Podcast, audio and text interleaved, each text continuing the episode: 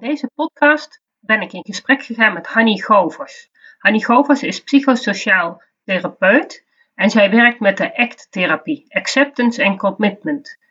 En ik heb gemerkt tijdens het gesprek dat dat heel erg aansluit bij de manier waarop ik met het beelddenken aan de gang ga. Dus ik zou zeggen, veel plezier met luisteren.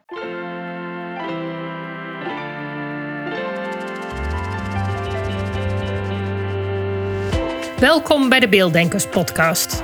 Ik ben Natasja Esmeijer van Beeldig Brein en de schrijfster van het boek Beelddenkers als kwartjes vallen. Ik neem jullie mee in de wereld van de beelddenkers. Beelddenkers zijn creatieve, intelligente en zorgzame mensen, maar ze hebben moeite met onze vluchtige, snelle maatschappij. Dat begint al op school en het werkt door in het werkende leven. Ik ga in gesprek met leerkrachten, ouders van beelddenkers en met de beelddenkers zelf natuurlijk.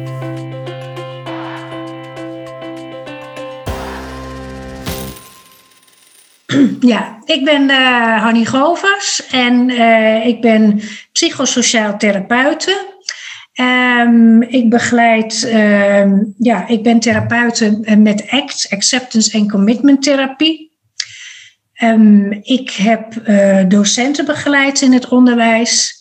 Ik kom zelf uit het onderwijs. Ik heb jarenlang les gegeven. Ik ben leerlingbegeleider geweest waar ik ook veel met leerlingen heb gedaan. Ik ben trainer geweest van, leer, van uh, leerlingen die met, veel met boosheid te maken hebben gehad.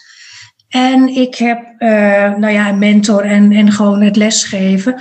Maar ik ging steeds meer richting um, begeleiding de kant op. En dat ja. ging mijn interesse ook naar uit.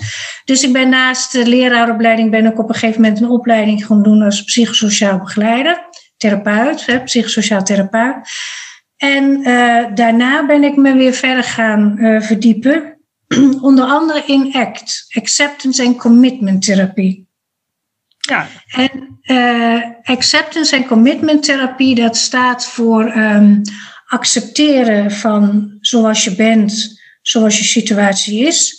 En wat je niet kan veranderen, leren om te accepteren. En commitment wil zeggen dat je een, um, ja, een commitment met jezelf aangaan om wel datgene te doen wat je wel kunt veranderen. Oké, okay, ja. Dat, en merk jij, werk jij met uh, volwassenen of juist ook met kinderen en pubers?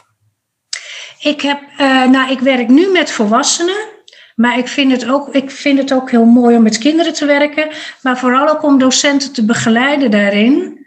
Dat ze met via ACT ook kinderen kunnen begeleiden. Zodat kinderen die manier van hoe je met uh, angsten en alles om kan gaan, dat je dat door kan geven aan de leerlingen. Ja, nou, het kan denk ik ook uh, goed zijn, want er zijn natuurlijk uh, onder de doelgroep beelddenkers waar deze podcast over gaat, er zitten ja. een aantal kinderen tussen, zeker de hoogbegaafden, zie je dat vaak terugkomen, die toch al op jonge leeftijd met stress op school zitten en toch ook met die boosheid te maken hebben. Ik kan me voorstellen dat het dan ook helpend is om hun direct te begeleiden.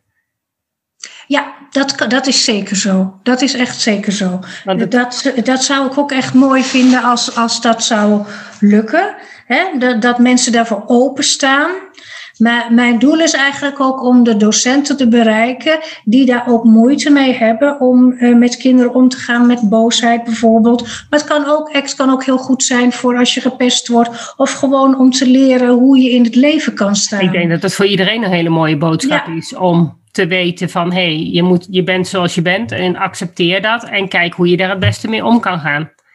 Ik denk ja. dat, dat het sowieso voor heel veel mensen een, een, een eye-opener is.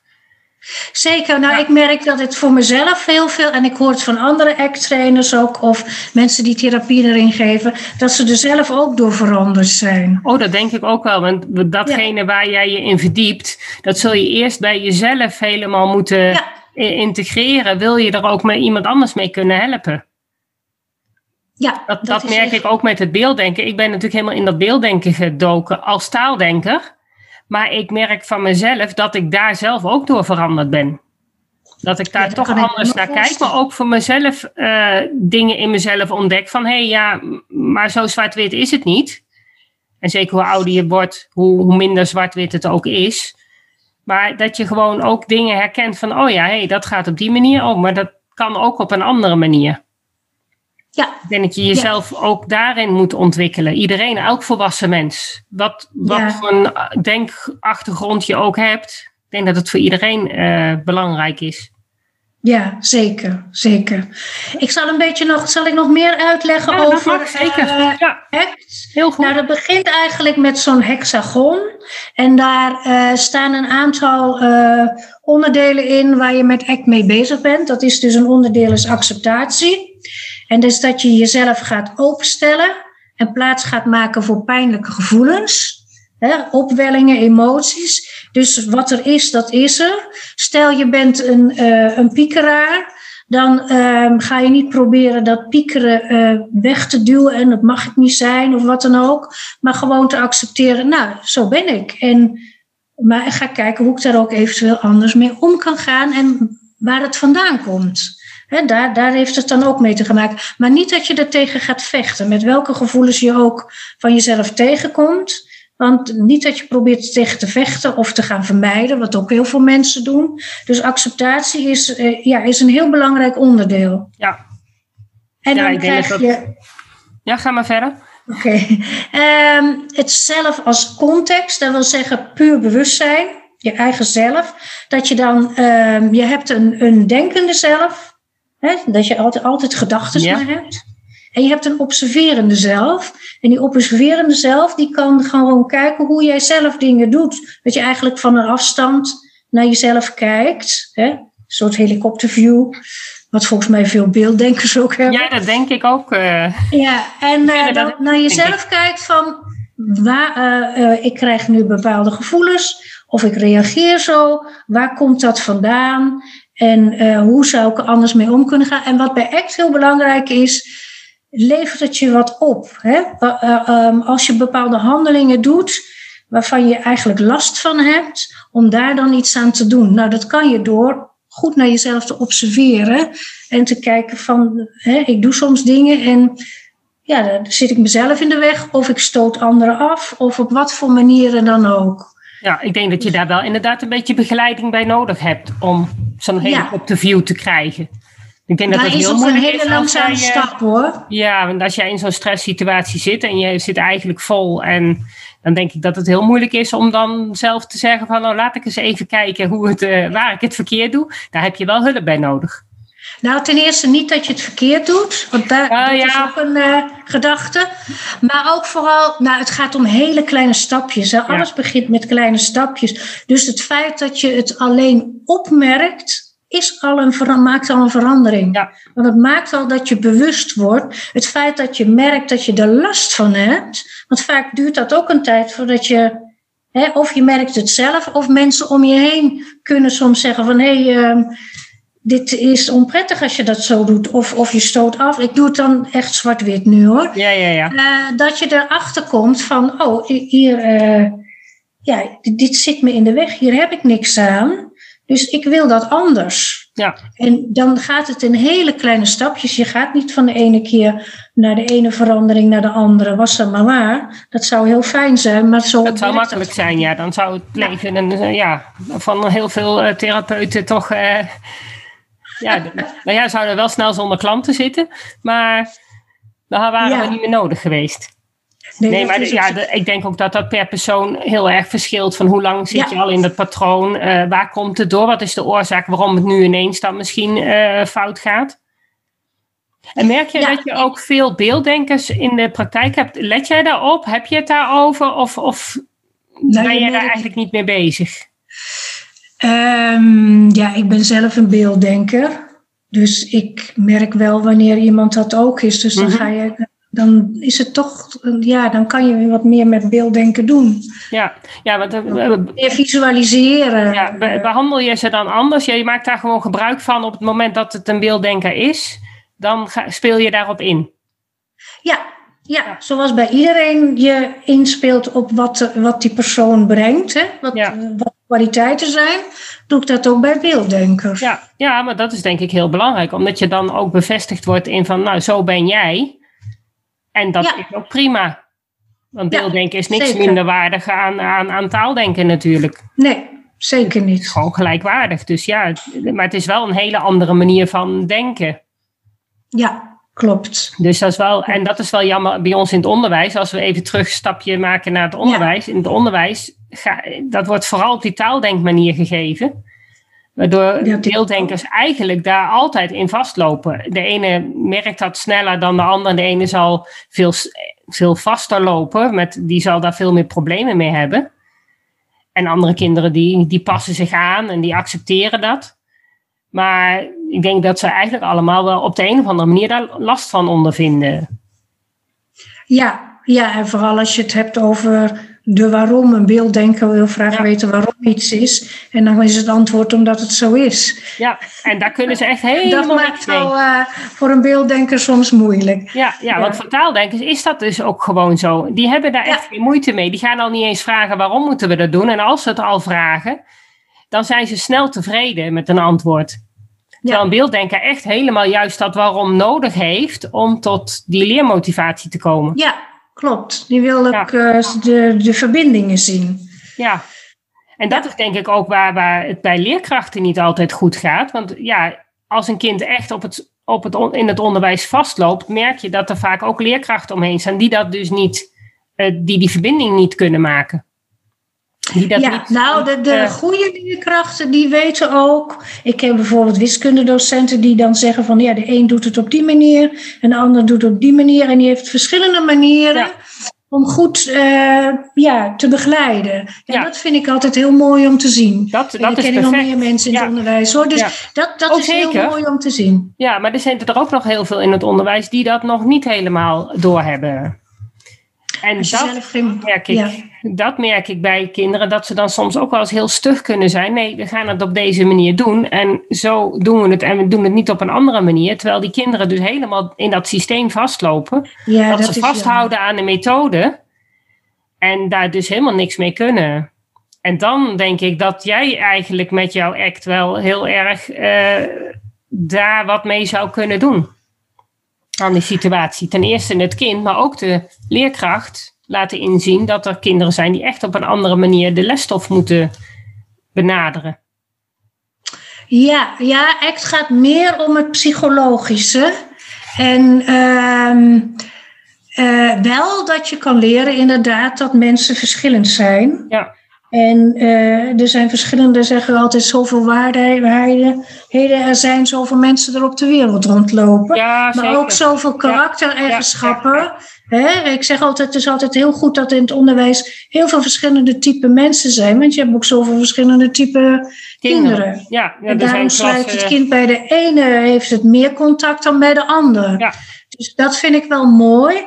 Ja, ACT heeft dan toch... Um, ja, te maken uh, dat je leert om naar een diepere waarde te gaan. Uh, je wil dingen veranderen en alleen maar veranderen heeft, ja, dat, haak je heel snel af. Nou, er moet eerst iets zijn wat, wat je wil veranderen. Ja, en, en waarom? Hè? En waar naartoe? Nou, dat, waar naartoe, dat zijn de waarden. En dat is dan heel belangrijk dat je daar um, dat je doel is. Niet dat het dat meteen wordt. Hè. Je waarde is een doel. Uh, mensen bijvoorbeeld een waarde hebben, ik wil uh, meer tijd met mijn gezin doorbrengen. Dan zullen de stappen moeten zijn dat je plannen gaat maken om meer tijd met je gezin te hebben. Dat is dan een waarde. En dus dan ga je dingen doen. Nou, dat is dus ook met um, als je um, als leerling bijvoorbeeld gepest wordt. Hè, dan kan, uh, kan je ook die leerling met ACT begeleiden. En de leerling die pest, maar ook de leerling die zelf gepest wordt. Van hoe kijk ik naar mezelf? Waarom word ik ineens zo angstig? Want je gaat, een kind gaat op een gegeven moment al een bepaalde reactie geven, waardoor anderen denken: oh, nou heb ik de kans. Ja, zo zit het soms helaas in elkaar. Wel, uh... Maar wanneer je naar een diepere waarde gaat van ik, ik mag er zijn wie ik ben, ik, ik ben oké en ik wil fijn met andere mensen om kunnen gaan, dan durf, durf je ook eerder door je angsten heen te gaan, door dingen te doen die je eng vindt. Hè, gewoon te doen omdat je weet, maar daar wil ik naartoe. En daar is, dat is ook een, dat is een heel belangrijk onderdeel van ACT. Hè, dat je dan, dat is de, de, natuurlijk ook stappen gaat nemen. Eerst heb je de waarde, maar daarna ga je de stappen nemen. Hè, plannen en nemen. En dat begint met hele kleine stapjes. Echt met hele kleine stapjes, dat kan niet heel groot zijn. Ook omdat wij um, ons brein is een bepaalde dingen gewend. Ik zeg wel eens tegen mensen, je hebt, zelfs als je ochtends opstaat, heb je een heel vast patroon. Zonder dat je het in de gaten hebt. Ga je dat patroon ineens veranderen, dan raak je een beetje de kluts kwijt. bijvoorbeeld mensen die hebben eerst dat ze eerst een sokken aantrekken en dan dat aandoen. En dan zeg ik, doe dat eens even anders. Dat is maar een heel klein ding. Dan hebben ze echt van, ja, ik was even een beetje, voelde me niet zo prettig. Want, en dat, dat doet het brein. Hè? Dat, dat, En om dat te veranderen, begin je dus ook met hele kleinere veranderingen. En ehm, kleine stappen naar iets toe, wat voor jou belangrijk is. Ja, en daarnaast kan je aan de slag gaan met alle gevoelens die je erbij hebt. Hè? Dat je die niet vermijdt. Dat je merkt dat je dingen aan het vermijden bent. Maar ook denk ik met, met kinderen dat ze de gevoelens kennen en kunnen benoemen en weten ja, dat is heel belangrijk. Want ik denk dat dat bij kinderen vaak nog het probleem is dat ze snel in die boosheid schieten, omdat ze eigenlijk niet weten wat ze voelen. Ja. Dat ze denken dat ze boosheid voelen, maar dat het eigenlijk verdrietig is of, of teleurgesteld. Terwijl dat eigenlijk heel anders is dan boosheid. Ja, boosheid is meer je, je, de gekwetste persoon van jezelf beschermen eigenlijk. En dat is zo, kinderen is heel belangrijk dat ze woorden leren kennen. Ik heb heel veel op het VMBO gewerkt. En hoe lager, ja, hoe lager het niveau, hoe minder men de woorden kent. Dus daar komt meer boosheid voor. Niet omdat ze meer boos zijn, maar omdat je niet, niet kunt vertellen wat je voelt. Want je weet de woorden niet. Ja, en daar hebben jonge kinderen uh, vaak ook last mee. Dat ze ja, daar krijgen ze gelukkig. Hebben. Ja. Ja, met mentoruur krijgen ze daar gelukkig wel uh, lessen in. En ook om te voelen, hè, wat, wat, uh, ja, wat, wat voel je eigenlijk? En hoe word jij boos of hoe ben jij blij? En dan zo met elkaar een beetje in gesprek gaan. Dan word, komen ze er al mee in aanraking. Maar ik merk echt dat het heel belangrijk is om de woorden van de gevoelens te kennen en te herkennen.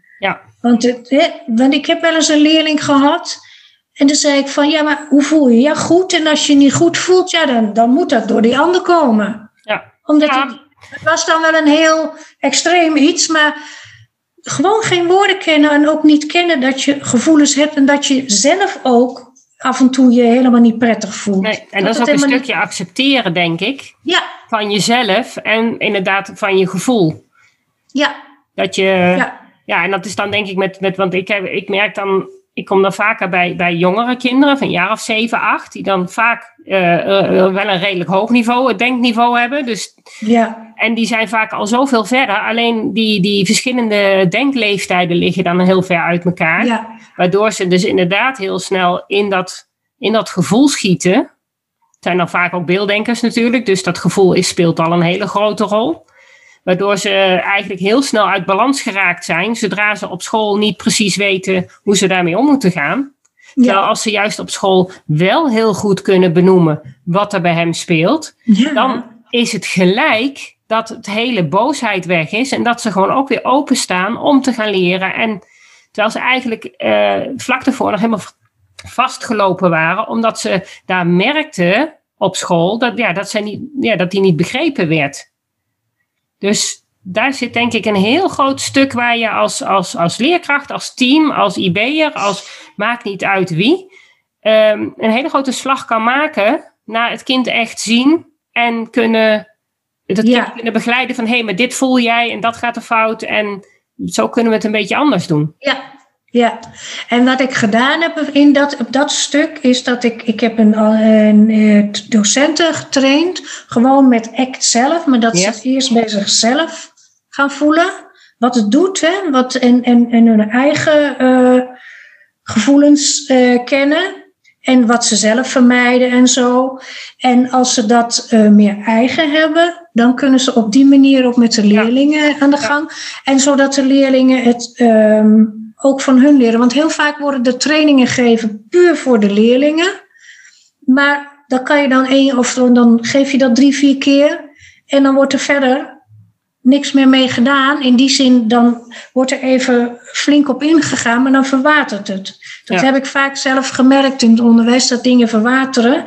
En dan zijn er heel veel goede bedoelingen. Maar juist om juist eerst de docenten het eigen te maken, kunnen zij het juist heel goed overbrengen bij leerlingen als ze bijvoorbeeld boos zijn. Ja. om te zeggen van, en om te herkennen in die stapjes van ACT. Van, goh, ik zie dat je boos bent en je hebt dat gedaan. En dat, sommige kinderen blijven dan in die boosheid. En dan zeggen, wat levert je dan op? Ja, het levert je eigenlijk alleen maar nog meer ruzie op? Wil je dat? Nee.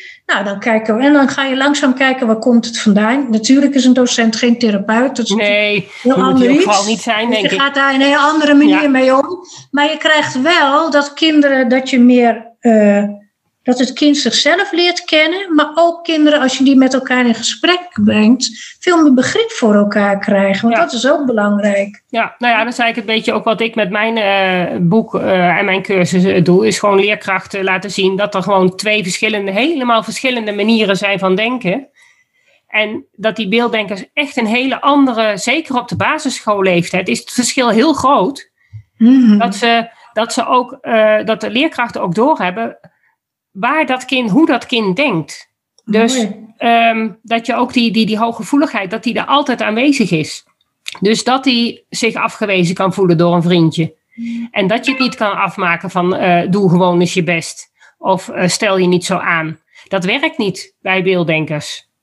Terwijl hmm. dat bij een, een, een, een taaldenkkind juist wel afdoende is. Die ja, zich dat. Dus als, als, als docenten snappen hoe anders dit kind in de les zit en in het, op het schoolplein staat, dan kun je dat al benoemen en kun je dat kind ook geruststellen. Want het kind weet ook niet dat het anders denkt dat, dan zijn vriendje.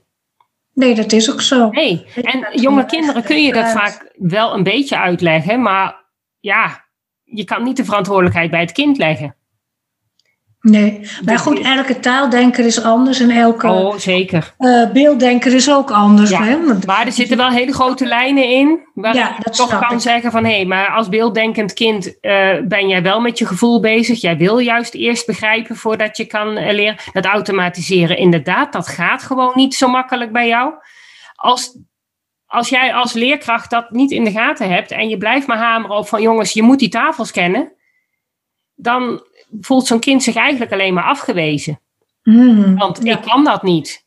Terwijl, uh, en, en het blijft maar zijn best doen om die tafels te beheersen. Terwijl het is gewoon onbegonnen werk. Terwijl het eigenlijk veel beter te horen kan krijgen van een, een leerdocent. Van nou ja, weet je, die tafels is voor jou best wel lastig. Doe je best. Probeer ze zo snel mogelijk uit te rekenen. Ze zijn wel heel belangrijk. Uh, maar zo'n kind wordt dan wel gesterkt in van nou, uh, bij mij gaat dat automatiseren niet zo makkelijk, maar ik kan het wel uitrekenen. En als je dan zorgt dat dat uitrekenen versterkt wordt, dan kan dat kind ook meekomen met de groep en wordt het niet afgestraft op iets wat hij eigenlijk ook gewoon niet kan. Dat heeft helemaal geen zin. Ja, maar dat is dus inderdaad, daar kan je ACT ook bij gebruiken. Dat is accepteren zoals je bent. Daarom, dus dat vind ik dan wel mooi. Datgene aanpakken wat je kan veranderen. Ja. ja. ik vind het mooi. Het zou, het zou een mooie aanvulling zijn op elkaar. Ja, ja. ja dat denk ik ook inderdaad. Ja, ja.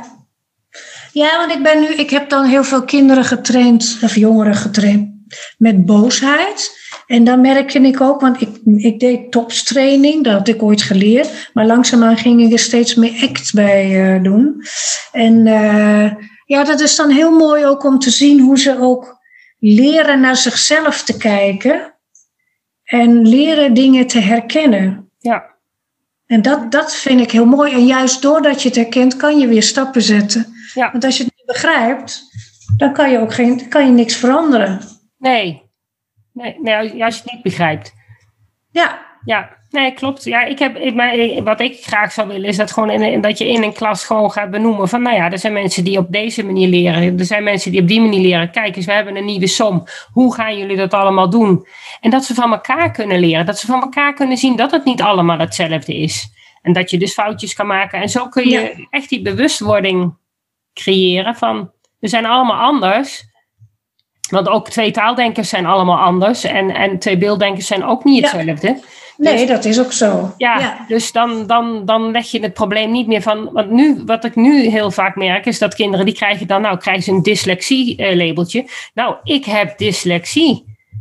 Maar ja. ik heb geen beelddenken.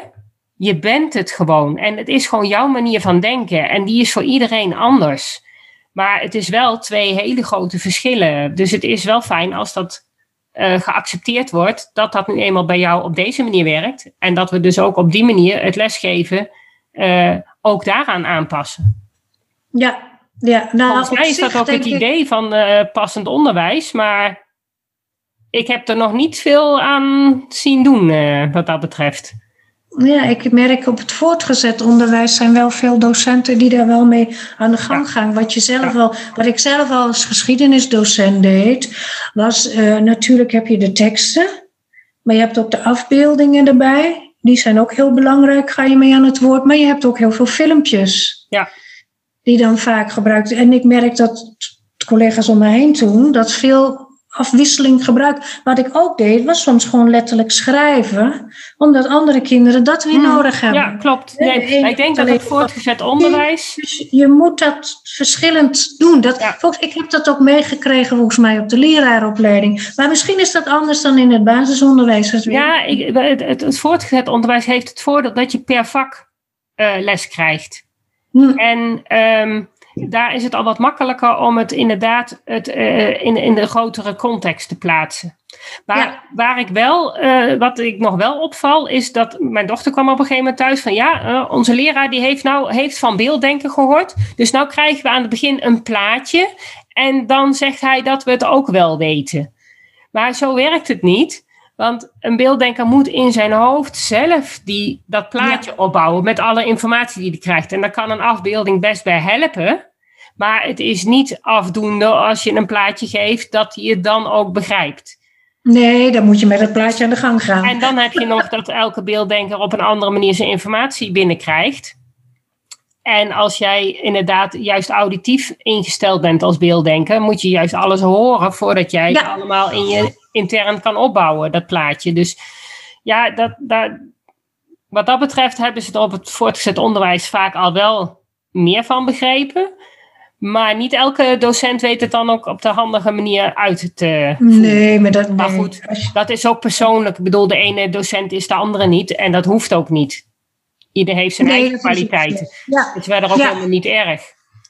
Maar nou, wat, wat op, uh, op de lagere school probleem is... als jij een leerkracht hebt die dat beelddenken omarmd heeft... en snapt hoe dat in elkaar steekt en daar rekening mee houdt... gaat het goed. Maar heb jij twee, drie jaar achter elkaar... en leerkrachten die dat eigenlijk uh, een beetje links laat liggen en denkt van nou het zal maar wel, dan heb je als kind wel een probleem.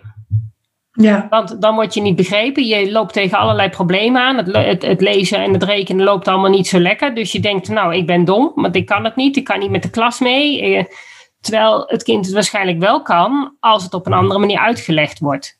Ja, dat snap ik. Ja, ja en dan, dat is natuurlijk dan wel jammer dat het um, ja, dat er nog zo weinig begrip van is. Of kennis van is eigenlijk. Kennis van kennis, dan zou je dat eigenlijk ook bij de, bij de uh, Pabo uh, ja. moeten neerleggen. Zo, want daar moet graag wat mee doen. Ja. Ik, ik wou net zeggen, ik heb het er al lang neergelegd, maar ze doen er niks mee. Dus dat, okay. uh, nee, dat, dat is jammer. Ja, dat, dat is heel jammer. Want ze zeggen, want als ik zeg van ja, nou, ik heb dus precies uitgevonden wat nou precies beelddenken is en wat nou taaldenken is. Ik heb het juist helemaal exact omschreven. Maar zei ze, nee, wij weten al van alles over beelddenken. En nou ja, maar de leerkrachten die van de PABO afkomen, weten nog niet genoeg wat beelddenken precies is. Behalve, ja. ze hebben er wel van gehoord. Maar wat het precies is, dat is nog niet bekend. En hmm. daar gaat het fout. En dan merk je dat je hier met leerkrachten uh, e-mailt en dan, ja, daar willen ze eigenlijk niks mee. Dus dat is, jammer. Sommigen wel hoor. En er zijn natuurlijk ook leerkrachten die er wel open voor staan. Ja. Maar, en ik zit natuurlijk nu in coronatijd, is het ook allemaal niet echt handig uh, met fysieke trainingen geven. Heb ik zelf ook, ja. Ja, dat is, uh, dat is gewoon een beetje lastig. Maar ja, de ene docent staat er meer open voor dan de andere. Laten we het daarop ja. houden. Ja, nou ja, nou ja, ik denk dat dat misschien ook te maken heeft met um, het voor de klas staan. Ja. dat, dat een aantal bezig zijn, zeker de eerste jaren dat je gaat werken. De eerste vijf jaar ben je bezig met je pas in te werken. Ja. Ik weet, toen ik begon, zei iemand over vijf jaar kun je. Toen dacht ik, oh, dat is nog zo ver weg. Achteraf gezien had hij wel gelijk. Ja, dus dat, denk is wel heel mooi. Ja. Want je staat er maar voor 30 kinderen die naar jou zitten te kijken van doe het maar even juf. Ja. Het meeste. Maar dat is inderdaad, eh, ik denk dat dat best een hele zware taak is. En als je daarnaast dan... ook nog al die verschillende stoornissen en eh, labeltjes en als je daar ook nog rekening mee moet houden. Ja. En dan komt de overheid nog met allemaal dingen die ze vinden dat de scholen moeten doen. ja, nee, het is een pittige taak, geef ik gelijk toe. Maar ik heb wel zoiets, dat beelddenken, juist de meeste kinderen met autisme, de meeste kinderen met ADHD, met dyslexie. Dat zijn wel alle kinderen die juist de beelddenkers zijn. Dus als je van dat stuk meer inzicht hebt, heb je dus ook heel veel zorgenkinderen gelijk te pakken. Waardoor het uiteindelijk je, je, je, je, je werk wel een stuk makkelijker maakt. Hmm, ja. Omdat je wel weet, kijk, een, een, kind met ADHD, dat is fijn als daar een labeltje op zit, maar daar wordt het kind niet anders door. Nee, dat is ook dus, zo. ja. Nee, dus als je dan weet van ja, maar een kind met ADHD, dat is een beelddenker. Dus als je die inderdaad al zorgt van nou, dat hij op de juiste manier zijn informatie krijgt, dan is hij in ieder geval al niet meer steeds bezig met weer bij de les te komen. Want dan, heeft hij, dan heeft hij dat overzicht en kan hij in ieder geval makkelijker aan het werk.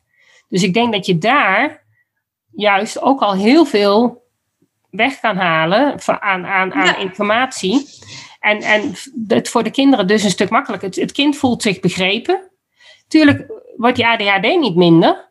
Maar als een kind weet waar het vandaan komt en hoe het leert en dat het in ieder geval accepteert ehm, dat het zo is, maar dat, dat de, de leerkracht daar ook oog voor heeft en het hem kan uitleggen, ja. dan denk ik dat het een stuk makkelijker wordt. En dan heb je veel minder woede-uitbarstingen, stressgerelateerde uitval en thuiszitters. En dus ja, als het op dat gebied is, zeker. Ja. Ja. ja. ja. dat denk ik ook. Ja. ja, en dan heb je dat stukje act van jou erbij. Ik vind het wel een hele mooie aanvulling. Nou ja, ACT heeft dan, kijk, uh, ACT heeft ook te maken, kijk, dat je, um, uh, kijk, woedeaanvallen, dat kan inderdaad door beelddenken komen, maar dat kan ook door de thuissituatie komen, dat kan ook door hè, dat je als kind iets mee hebt gemaakt, uh, um, of gewoon angstig in het leven staat. Hè? Maar dat kan ook zeker verbonden zijn met beelddenken. Mm. Hè? Of men verwacht verwachtingen die mensen van je hebben waar je niet aan kan voldoen. En het is juist mooi om te kijken hoe een kind is. En uh, daarom vind ik het onderwijs zoveel mensen in een klas. Dan kun je niet meer kijken hoe een kind is. Uh, je moet iets leren. En ja, persoonlijke begeleiding. Het passend onderwijs is mooi, maar dan moet je er geen dertig in je klas hebben. Nee, nou heb je natuurlijk heb je ze wel het hele jaar. Dus ik kan me voorstellen dat je ook niet binnen vijf dagen precies al die kinderen hoeft te kennen. Ik denk een goede overdracht dat dat ook al uh, wonderen doet. Maar ja. Ehm, ja, ik denk wel dat je met 30 kinderen een, een, een, band op kan bouwen, lijkt mij. Ja, dat is waar. Dat, dat, dat, lukt wel. Dat zal wel anders zijn op de basisschool, maar voortgezet ja. onderwijs. Ja, voortgezet onderwijs is natuurlijk lastiger, omdat je steeds... Zeven keer 30 mensen voor je neus dan heb je er veel meer. Dan wordt het lastiger. Ja, maar ik denk dat, dat vooral voor de beelddenkers die, die basisschoolleeftijd heel belangrijk is omdat ze daar hmm. juist zo nog heel erg sterk met juist dat beelddenken aan de gang zijn. En op de middelbare school, als die basis goed is, dan weten ze hoe, ze, hoe zij kunnen leren. En dan weten ze hoe ze informatie kunnen, kunnen opnemen. En op de middelbare school heb je alleen maar die hele zware puberteit. Waar het natuurlijk ook niet uh, heel gemakkelijk is. Maar als ze daar goed ingaan, maar ja, dan, dan is het wel voor als, als, als docent lastiger, denk ik, om jouw klas inderdaad te begeleiden. En zeker als mentor, want je ziet ze me, ja, dan hoop je dat je ze in ieder geval drie, vier uur in de week hebt. Maar meer, meer, heb je ze niet. Nee. Dan is het lastig. En, en, uh, het begin van het jaar ik neem bijvoorbeeld de eerste klas. Die in het begin zijn ze nee, nog heel leergierig, willen van alles. En dan heb ik het over VMBO. En um, tweede helft begint een beetje puberen. Nou, in het tweede en het derde jaar wordt dat nog meer. Ja, dan heb je leerlingen die vinden niks leuk, halstom. En juist omdat jij dat als volwassene iets doet. Ja. Ja, alles wat volwassen is, is, is dom. En uh, dan kan je ze nog wel heel mooi bereiken hoor. Want uh, het leuke vond ik altijd met lesgeven was dat leerlingen heel leuk bezig waren. Ik deed alle, ook verschillende, acte, verschillende manieren van lesgeven. En naar de hand zei ze ook vond stom. Weet je wel? Terwijl ja. ze echt lol ja, maar, dat, nee, maar ja, dat zeg je niet. Dat moet ook. Niet dat je het leuk vindt. Nee. Ja. Dus dat is ook wel heel grappig, vind ik dat met de puberteit. Ja. Maar ik denk dat ACT, uh, zeker ook voor basisonderwijs, er zijn ook mensen bezig die hebben ook een boek geschreven voor ACT in het onderwijs, voor de basisscholen. Ja, welk boek is dat? Um, oh, dan moet ik dat even opzoeken. Is van Maaike Steenman heeft het uh, geschreven met Femke. Ik weet even de achternaam niet. Oh, nou ja.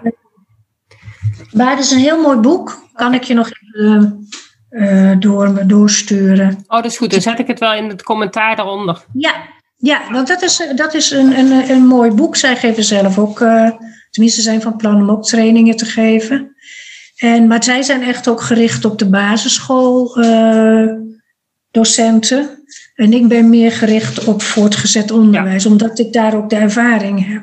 En ik wil me ook meer gaan richten op die boosheid, omdat ik daar eigenlijk een aantal jaren trainingen per groepen heb gehad. En het mooie bij die boosheid was om te zien, de eerste keer, drie keer dat je bij elkaar komt, dacht ik echt van, oh, dit, dit, ik weet niet of dit wat gaat worden. Uit ervaring komt op een gegeven moment dat het de vierde keer beginnen, begint kwartjes te vallen. Ja. merk ze, oh, er verandert wat. Oh, er is iets wat anders. En dan pak jij de hele klas? Nee, nee. Ik heb altijd groepjes gehad die zelf veel met woede te maken hadden. Oh, met, uh, of uh, ja. uitlokken van vechten. Of uh, ja. dus eh, externaliserend gedrag. Mm -hmm. En ehm, het mooie daarvan vond ik dat ze dan leren om te zien Um, wat ze zelf teweeg brengen, maar ook hun gedachtegang. Ik heb bijvoorbeeld een aantal keren gehad dat er leerlingen waren die dan zeiden van, uh, dan worden ze uitgedaagd. Ja, dan moet ik wel op ingaan, want ik laat niet met me sollen. Nee, nee, nee. En dan heel langzaam in stapjes komen ze erachter dat ze eigenlijk door hun eigen onzekerheid erin gaan en dat ze eigenlijk wel met zich laten sollen. Want die anderen lokken hem uit of haar uit. Ja. Die gaat er bam met woede bovenin. Die krijgt straf. Mm. En die andere die en gaat. Andere, die, die, heeft, lol. die heeft het geregeld dat het. Uh, ja. Want die heeft een ja. korte lontje. Dus dan, en dan langzaamaan daarachter komen. En kijk, woede dat kan je niet wegnemen, want woede bestaat. Maar je kan wel keuze maken hoe je ermee omgaat. Ja. En ze leren ook te zien, want soms kunnen er ruzies opstaan op de gang als iemand niet lekker in de vel zit en wordt tegen je aangeduwd mm. en, en, en heeft een, kort, een korte lontje, dan uh, kan dat op ruzie uitlopen. En dan leren ze, oh ja, als ik lekker in mijn vel zit en er wordt iemand geduwd, dan heb ik daar geen last van. Maar als ze niet lekker in de vel zit, dan is het meteen dat deze expres. Dus dan word je, ja. als je woede krijgt, dan word jij de slachtoffer. En dan ben je doordat de anderen de dader zijn. En om dat te leren zien, dat je dan op zo'n manier uh, daarmee omgaat, dat is wel een hele eye-opener. Ja, dat ja, geloof ik. Dan kan je er al in staan en dan kan je heel langzaamaan stapjes maken. En die stapjes die zijn echt klein hoor. Want ik heb gehad, ik heb daar vaak ook om moeten lachen hoor, dat een leerling dan zei: Juf, ik heb pas na tien tellen geslagen. Ja. ja. Ja, maar, maar goed, hij heeft wel die tien tellen gewacht. Het is heel knap ja. dat je dat ja. stukje had, want het gaat vaak om een paar seconden naar het gedrag toe. Hè. De woede mm. kan je al. En ze leren hun lichaam te voelen. Ja. Wat doet hun lichaam? Kan ik al eerder voelen dat ik boos word? En je hoeft die boosheid niet weg te stoppen, want die is er. Ja. Kijk, en die mag ik ben, wat zijn. Ik was daar geen therapeut, dus daar ga ik niet in op, op uh, wat er nou helemaal allemaal achter zit, heel diep. Maar als therapeut kan ik dat wel. Ja. Maar die kinderen leren toch al, um, nou ja, omdat je in een groepje zit, leren ze op elkaar op te reageren. Want iemand die dan altijd het woord neemt, die leert dan van dat de anderen zeggen, nou, nou ben nou maar eens op. Ja, nou wil ik ook ja maar dat is ook die puberteit, hè? Die, die, die is echt ja. heel erg groeps uh, bezig ja. met jezelf vinden in de groep. Ja. Dus dat, uh, ik denk dat. En nou, sowieso je hersenen die niet gewoon uh, gelijkmatig ontwikkelen en het ene stukje wel en het andere stukje nog niet. En dus het is ook gewoon een hele lastige periode. Maar ik denk ja. zeker als je dat dan leert van hey, goed naar jezelf kijken. Ik denk dat dat in die, juist in die periode heel waardevol is. Ja, zeker. zeker. En daar ook dat je een goede basis legt voor de rest van je, je, je, je jongere tijd en volwassen leven. Ik denk wat ze op het voortgezet onderwijs zouden kunnen leren, dat ze pas op het MBO gaan merken, hè? Of, of op de HBO of waar dan ook. Want dat duurt een tijdje voordat het doorwerkt. En, en ik zeg altijd, wat je, je thuis Um, als thuis bijvoorbeeld heel veel boosheid is en veel gescholden wordt, ik heb het over de excessen, hè? Ja, ja. dan kan een kind niet even in een cursusje leren om het anders te doen. Nee. Dat moet echt geïmplementeerd worden met kleine stapjes. Maar als een kind weer ouder wordt, dan wordt hij zich bewuster en dan kan het nog beter keuzes maken. Maar als je de basis al gekregen hebt, en dan heb ik het nu alleen over excessen, hè? want je kan natuurlijk met ACT ook gewoon leren als jij heel bangig bent om toch je spreekbeurt te doen met knikkende knieën. Ja. En dan toch dat wauw-gevoel te hebben. Ik heb het gedaan. En het maakt niet uit dat ik hartstikke bang ben, want dat mag je ook. Dat mogen kinderen ook leren. Iedereen is bang. Ja. Alleen daar gooit, hè, de ene wordt stoer, de andere doet zus. Allemaal, allemaal hebben we onze angsten en onze. En ook de volwassenen hebben dat. Dus dat is heel belangrijk dat ze dat leren en ook inzien. Maar dat geeft ook meer zelfvertrouwen. Dan ben je niet de enige. Want dat denken vaak. En de pubers denken het nog meer. Ja. Ja, ja. denken, dat, ja, ik ben zeker de enige die... Uh, en ze mogen me niet. En uh, daarom hebben die ook altijd vaak kleding aan die niet opvallend is. Om vooral niet op te vallen. Ja. hetzelfde te zijn. Ja, en vooral dus aanpassen. Ja, en ja. Dan, dan, dan komen we weer terug op de beelddenkers. Die moeten zich al best een heel eind aanpassen. Willen ze erbij horen? Willen ze de, hetzelfde zijn? Want ze zijn gewoon heel anders. Ze denken heel anders. En dat zie ik ook. En als ze dan... Bij, bij puur zie ik de grootste bewustwording van ineens van... Oh, ik ben gewoon hooggevoelig. En dan vinden ze dan een nawoord. Want ja, hooggevoeligheid is natuurlijk niet iets wat je wil zijn, zeker niet als jongen. Maar als ze eenmaal doorhebben wat hooggevoeligheid dan is. En dat dat gewoon echt dat gevoel is. En dat je continu over, over nadenkt. En dan valt er zoveel van ze af. Van ik hoef dus niet voor de groep te zorgen. Ik hoef niet te zorgen dat iedereen zich prettig voelt. Ik moet mijzelf prettig voelen. En zodra ze dat eenmaal doorhebben, ja, dan kunnen ze ineens de wereld aan. Maar dat, dat, daar kun je echt zoveel uh, mee bereiken. Die moet ze ja. alleen wel eerst. Uh, ze moeten eerst inderdaad van zichzelf snappen dat zij inderdaad anders denken dan de meeste andere pubers. En daarna ja. moeten ze dat ook nog accepteren. Bij mij gaat het stukje altijd begrijpen, accepteren. En dan ga je een stukje begeleiden van hoe kun je het anders gaan doen.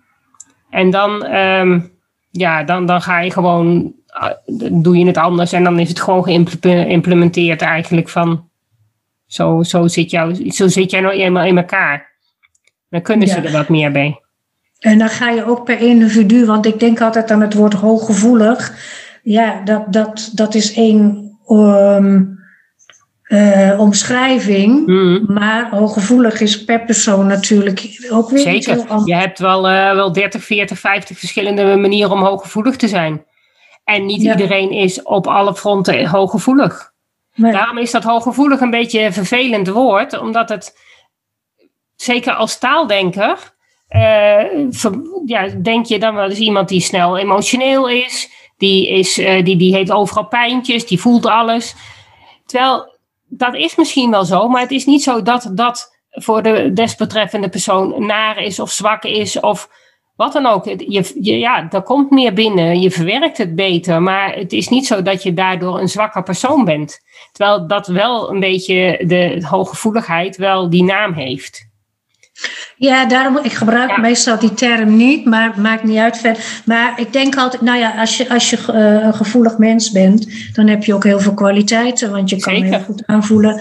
Uh, ja. Als je interpersoonlijk heel goed aanvoelt, dan kan je heel goed aanvoelen hoe het, hoe het met een ander gaat, ja. hoe het met een ander is, of begeleiden later. Er mm. zijn ook vaak in de zorg terechtgekomen. Ja. Maar je hebt inderdaad ook dat je dan uh, of gaat aanpassen.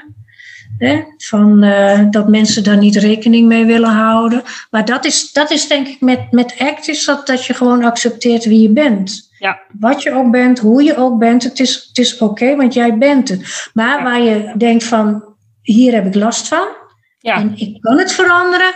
Dat kan je dan ook veranderen. Want je kan, als je heel eh, gevoelig bent voor prikkels, kan je daar ook leren om mee om te gaan. Ja. Op wat voor manieren dan ook. Mm. Ja, is bij ieder mens weer heel anders. Ja, dat, maar dat ligt ook, ieder mens heeft ook last weer van andere prikkels. Ja, daarom. Ja. Dus, uh, en het is ook maar net, uh, als je van jezelf weet, nou, ik heb daar nu eenmaal last van, dan heb je er sowieso al minder last van. Omdat je het dan kan vermijden, omdat je het dan voor jezelf geaccepteerd hebt. Als je maar steeds er tegenaan loopt dat je ergens last van hebt, dan wordt het alleen maar steeds irritanter. En dan ga je ja. eraan ergeren. Terwijl dat gevoel, alleen al je gevoel of je gedachten over iets veranderen, zorgt dat je gevoel beter wordt. Ja. ja, dat is wel mooi, want daar sluit echt wel bij aan. Want bij ACT gaat het over gedachten die je hebt. Um, zo, we hebben, je droomt wel eens over mm. dingen, beelden, maar zodra het woorden zijn of zo, dan, dan nemen mensen dat um, heel serieus. Ook je eigen gedachten. Ja.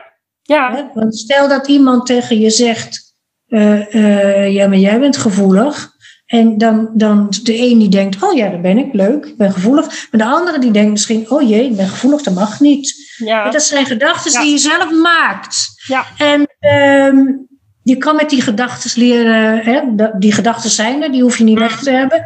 En bij ACT leer je ook om eventueel gedachten niet serieus allemaal te nemen. Wij zeggen bij ACT, wordt al vaak gezegd, is een soort, je gedachte is een radio. Hè, de ene keer de reclame is een, een heleboel gebrabbel. Dus je hebt ook heel veel gebrabbel in je hoofd. Dat hoef je niet allemaal serieus te nemen. En er zijn dingen die je serieus neemt, die je zelf doet. Wij maken ons eigen leven door onze gedachten. Ja. He, door jezelf te denken, um, ik kan dit niet. Of, uh, uh, oh, ze, ze vinden me stom, dus ik ben dom. Um, ga je al zo reageren en leven... Ja. En ga je soms dingen vermijden... Hè, ja, straal je dan ook uit. Kinderen, bij bepaalde kinderen al niet gaan staan, want ja, die vinden me toch dom. Ja. Terwijl die kinderen daar misschien helemaal niet mee bezig zijn. Oh nee, nee. Maar, maar ja, dat idee heb je wel in je hoofd. En zeker ja, als het een paar keer gezegd wordt, als ja. er dan ook nog een paar keer tegen je gezegd wordt, nou ja, jij bent dom. Nou ja, dan ga je het nog geloven ook natuurlijk. Ja, ja. Dus dat is, ja, de kracht van het woord is echt heel, uh, heel sterk. En zeker bij, ik denk toch zeker bij hooggevoelige mensen, daar komt het vaak nog harder aan omdat ze het inderdaad ook gelijk geloven.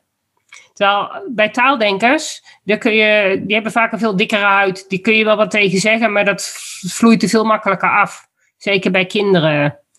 Niet altijd misschien, maar vaak die kunnen veel meer tegen elkaar zeggen zonder dat ze. Terwijl ze ook eigenlijk makkelijker de gedachte daarachter vangen dat het niet serieus bedoeld is.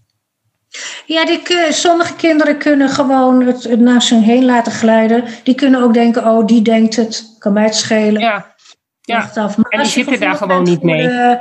Voor, uh, nou ja, misschien werd thuis wel, wel eens gezegd dat je dom bent. Dat je dat mee, want ik bedoel, hoeveel volwassenen lopen wel niet rond met het idee, ik ben dom, terwijl ze ja. het helemaal niet zijn. En dat zijn gedachten die je hebt, waardoor je soms dingen gaat vermijden. Dat je bepaalde mm. dingen niet gaat doen, omdat je denkt: nee, ik ben toch te dom, laat maar zitten. Of nee, dan gaan ze weer zien dat ik dom ben. Uh, waardoor je een heleboel leuke dingen op mist. Nou, en dan kan je met ACT proberen om langzaam weer stapjes te maken, ja. om juist weer hè, die commitment naar je waarde toe, toch de dingen te doen die je belangrijk vindt. En soms met bibberende knieën, maar dat is niet erg, want de, dat is leven. Ja. Dat het kinderen ook leren, het komt niet allemaal van een leien dakkie. Nee, dat denken nee, mensen nee, vaak van, nou, ik moet het hebben en ik moet het nu. Ja. En ja, zo zit het leven niet in elkaar. Nee, nee je zult ergens, altijd ergens iets voor moeten doen. Wil je iets bereiken en ja. Het komt, ja, pas als je hard werkt en nou, dan hoeft dat niet eens fysiek te zijn, maar als jij er je beste voor doet, dan pas gebeurt er wat. En je beste ja. moet je doen aan de dingen waar je goed in bent en de dingen die je nog niet kan, moet je inderdaad proberen te leren. Ja. Maar ja, en dat ja. kan zijn op, op, op het niveau van op wat je op school moet laten zien, maar dat kan ook heel goed zijn buiten school. Zeker. Dus dat, ja, dat, dat vergeten kinderen ook vaak. Als het op school niet altijd even makkelijk gaat, wil niet zeggen dat ze niks kunnen. Dan kan het misschien buitenschool juist wel heel goed gaan. Ja, en, en dat zijn ook bepaalde kwaliteiten van daar heb je misschien op school even niks aan. Maar wel dan later in, in, je, ja. in, in, je leven. Het Als duurt je, alleen lang voordat die school eindelijk eens een keer klaar is. Ja, nou ja, sommige een lange tijd. Ja. Dat is ook zo. Sommige kinderen hebben gewoon zitten. Ik bedoel, in, in, in uh, voortgezet onderwijs met die puberteit zitten veel kinderen met zichzelf in de clinch natuurlijk. En sommigen zeggen ook van: ik, ik weet niet waarom ik toen zo boos was. Ik zeg, nou, ik verwacht ook altijd dat het beter gaat later hoor. Bij een enkeling niet, maar de meeste groeien gewoon over die puberteit heen. Ja. Maar leren daar ook veel van. Maar wat ook belangrijk is, en daar staat de maatschappij niet zo open voor, dat je fouten mag maken. In de woorden die gebruikt worden op school al, op de basisschool, dat je een loser bent. En dan denk ik, wat verschrikkelijk dat die woorden gebruikt worden. Ja. Want je, maakt, je doet het verkeerd, ja, en? Anders ja. je nooit iets Zelfs de koning maakt foutjes hoor. Ja, en de dus je president gewoon... maakt foutjes en die wordt er goed voor betaald. Dus uh, ja. En het is echt niet zo dat hij gelijk het veld moet ruimen. Ja, hij is nou wel verdwenen, maar ik bedoel, ja, iedereen maakt fouten en dat is niet erg, zolang je er maar van leert. Ja, je mag, door fouten te maken leer je. En dat je vind ik ook zo jammer gehad om te proberen. Op school wordt heel vaak een toets wel nagekeken, maar niet echt behandeld. En, en vaak krijgen ze hem niet eens terug. Want ik, heb, ik doe heel veel huiswerkbegeleiding voor beelddenkers. En dan hebben ze een, een, toets slecht gemaakt. En zeggen, ja, kun je dan de toets meebrengen en, de, en, en je antwoord? Dan kunnen we eens kijken waar het fout is gegaan. Nee, dat kan niet, want ze krijgen de toets niet terug. En ze krijgen soms alleen nog maar eventjes mogen ze naar de antwoorden kijken. En dan moeten ze dat ook alweer inleveren. En dan wordt het dus helemaal niet nagekeken. En dus niet nog een keer behandeld van dat je kan leren van je fouten. Ja. Wel een toets volgens mij bedoeld is om te kijken of je het al wel of niet begrepen hebt. Mhm. En als je het nog niet hebt begrepen, zul je daar iets mee moeten. Ja. Dat ik dat heel goed op zou kunnen pakken in mijn huiswerkbegeleiding. Van, goh, dan lopen we nog even door wel, welke bouwstenen je nog niet hebt. Want vaak ligt het in de bouwstenen die ze van de basisschool niet goed meegekregen hebben. Terwijl je daar heel veel meters kan maken. Maar ja, als je niet weet wat je verkeerd hebt gedaan, is het lastig bouwen. Ja. Dus dat, daar, daar zit ook nog wel een mankementje en dat is niet elke school hoor. Sommige scholen die zijn wel heel goed in het teruggeven van, van de toetsen. Maar sommige scholen, die, die, die, ja, daar krijgen ze ook echt helemaal niks. Dat vind ik wel jammer. Ja. Dus fouten maken, dat, dat hoort erbij. Maar dan moet je ze ook laten zien wat ze fout hebben gedaan. Mm Ja. ja, ik weet uit ervaring dat ik zelf toetsen niet altijd teruggaf. Omdat er leerlingen waren die dat tijdens, de, na, na, tijdens het bespreken gingen veranderen en dan terugkwamen kijken, ja, ja. wel goed. Ja, ja. Dat zijn dan van die afwegingen. Ja, dat is heel naar. Ja, maar dat je op denkt, ja, ik kan het niet meer teruggeven, want ze komen gewoon... En dat is dan maar drie of twee, maar... Ja, ja, en voor de rest kan dus dat dan... is heel naar. Ja. Dat is niet leuk. Nee. En je, ja, ja, dan moeten ze maar met pen schrijven. Oh ja, maar dan kunnen ze doorstrepen, wil je zeggen. Ja, ja. Voortgezet onderwijs zijn ze, zijn ze af en toe wat gehaaide. Ja. dat, dat mag nee, dat wel. klopt. Maar, ja. maar daar krijg je dan ook mee te maken. Er zitten altijd verschillende kanten aan. Ja, dat is zo. Maar toch. En het altijd wel besproken. Ja, dat vind ik toch wel. Uh, dat, dat mis ik soms wel. Dat, dat, ja, dat, dat snap ik. Dat, dat, want dan geef je ook toe dat fouten maken mag. Want als je niet. Ja. Ja. Ik bedoel, dat hoort er dan toch bij. Het is ook niet fout. Je weet, je beheerst het dus nog niet. Het wil niet zeggen dat het fout is. Ja, je antwoord is verkeerd. Maar het wil eigenlijk zeggen van je beheerst de stof nog niet. Ja, dat is ook zo. Zo is het ook. En volgens mij is dat toch het doel van onderwijs, dat ze uiteindelijk die stof beheersen. Ja, maar de groepsdruk van kinderen is groot. Hè? Want ik heb vaak gehad, als een kind een vraag in de klas al stelt, dat anderen beginnen te lachen. Ah, mm. stomme vraag. Ja. Dat ik oh, wat vind ik leuk dat je die vraag stelt. Ja. En domme vragen bestaan niet. Nee. Ik zeg, als je alles al weet, dan zit je hier niet. Ja. Nou ja, nee, wel, want je moet naar school. Dus uh, dan uh, zit ja, je... Ja, oké, maar ik bedoel dan uh, qua leerstof. Ja, nee, klopt. ja, weet je, kinderen zijn daar ja, dat maakt ook weer die grootte van die groepen mee te maken. Als er echt minder in zitten, dan krijg je een andere dynamiek. Ja, dus dat, ja, dat denk ik ook wel. Ja, dus daar, daar blijf ik altijd voor pleiten. Kleinere klassen. Ja, ja. Ik begrijp ook niet dat dat nog steeds niet is. We weten dat het niet goed is. En toch gebeurt het. Ja, maar dus we weten zoveel en uh, er wordt nog steeds niet heel veel uh, mee gedaan, denk ik. Uh. Nee, dat is waar. Dat is waar, ja. Dus, uh, maar ik ben benieuwd de komende tijd in het onderwijs. Want er zijn wel mensen die echt hebben zoiets van... het moet nu echt veranderen. Ja, dat, er is nu wel beweging Ik ben heel benieuwd. dat, ja, ik ben ook heel benieuwd. Ik heb zo het vermoeden dat er voorlopig nog niet heel veel gaat veranderen. Want die methodes blijven de methodes. En de leerkrachten blijven de leerkrachten. Die zijn niet ineens anders. Ehm, ik hoop alleen dat ze van bovenaf inderdaad gaan bedenken van goh, hoe zou het anders kunnen? Want ik denk dat het, het, de veranderingen echt van bovenaf moeten komen van de onderwijsraad. Of de, nou ja, wie er dan allemaal uh, zorgen hoe het, het onderwijs ingedeeld wordt en wie de hoeveelheid uren bepalen. En nou ja, ja, die verandering zeker. Want soms moeten mensen veel te veel uren draaien. Maar ik denk dat de echte verandering ook van onderaf moet komen. Ja, ik denk van beide. De dus heel veel van boven. weten wat ze nodig hebben. En uh, hebben daar ook veel uh, ondersteuning voor nodig. En nu zitten mensen te veel nog op hun eilandjes. Dus per school verschillend natuurlijk. Ja, ja, ja zeker. Dus niet. Dus daar, gaat, daar zitten grote verschillen in. Er zitten echt heel veel grote uh, verschillen, ja. ja. Ja, maar ja, zolang ik met mijn verhaal nog nergens kom, in de media ook niet gelijk, zodra ik een journalist te pakken heb die zegt van, hey, yes, daar zit een mooi verhaal in. En de redactie dan gelijk zegt van, nee, maar beelddenken doen we niet aan. Ja, is er nog een hele lange weg te gaan. Want ik denk wel dat dat een cruciale stap is om in ieder geval voor de leerlingen een heleboel te bereiken. Want het is ja, toch. En misschien moet je het gewoon een, een, een, de benaming. Ja, maar hoe zou ik het anders moeten noemen? Want dit is het enige wat de lading echt dekt. Ik heb daar ook al over uh, nagedacht. Daar hebben ze het over conceptioneel denken. Dan heb ik zoiets van ja, maar dan snapt helemaal niemand meer waar je het over hebt. Dus ja, dat is het grote probleem. De, beelddenken is te veel negatief in, het, uh, in de media gekomen. Ze denken dat ze het wel weten. En ja, dan kom ik er nog een keer op bovenop met... Uh, ja, ik zeg dat ik echt weet hoe het zit. Maar ja, dan geloven ze niet meer. Dus, uh, ik heb een keer een artikel gelezen, maar ik weet niet meer wat. Het was een hoogleraar die ook vertelde dat beelddenkers tekort komen in deze wereld nu. Ja. Omdat het zo gericht is op taaldenken. Ja, ja. Dat, oh, dat, dat, dat, uh, dat, artikel zou ik graag een keer willen lezen. Ja, ik zou het echt ja. niet meer weten. Nee, nee, nee. nee. Ik dat is al een poos geleden. Toen dacht ik, oh, dit vind ik mooi om te weten dat er ook mensen mee bezig zijn. Ja, ja er zijn ook wel mensen mee bezig, maar het, het, het, het, het, um, het gaat nog niet hard genoeg, vind ik. Maar ja, dat kunnen wij nu inderdaad niet even oplossen, denk ik. Nee, ja, ik, vind, ik ben heel blij met jouw verhaal. Ik vind ja, ja, het een duidelijke dus ik hoop ook dat de luisteraars daar weer wat een stapje verder mee kunnen. Nou, leuk. En, uh, ja. ja. Dus ik wil je heel erg bedanken voor dit gesprek. Nou, jij ook heel erg bedankt.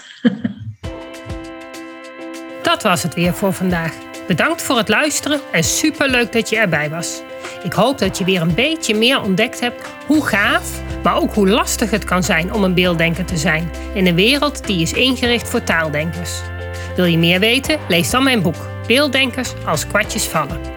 Wil je op de hoogte gehouden worden van alle informatie die ik deel over beelddenkers in het onderwijs? Klik dan op de abonneerknop in je podcast-app. Wil je dat dan meer mensen op de hoogte zijn van hoe beelddenkers anders denken? Laat dan een review achter, zodat er steeds meer mensen in beweging komen om het beelddenken serieus te nemen. Heb je nog tips of vragen? Of ben jij of je kind een beelddenker en wil jij je verhaal delen? Laat het me gerust weten. Wil je als ouder of leerkracht echt weten hoe het allemaal werkt bij je kinderen of bij jezelf? Kom dan naar een van de cursussen. Duik helemaal in het onderwerp en kom erachter dat beelddenkers helemaal niet zo anders zijn en best in ons onderwijssysteem passen, als je maar weet hoe ze denken. Ik geef speciale cursussen voor ouders en voor professionals. Voor meer informatie ga je naar www.natasjaesmeijer.nl. Samen gaan we voor een beelddenkvriendelijke wereld.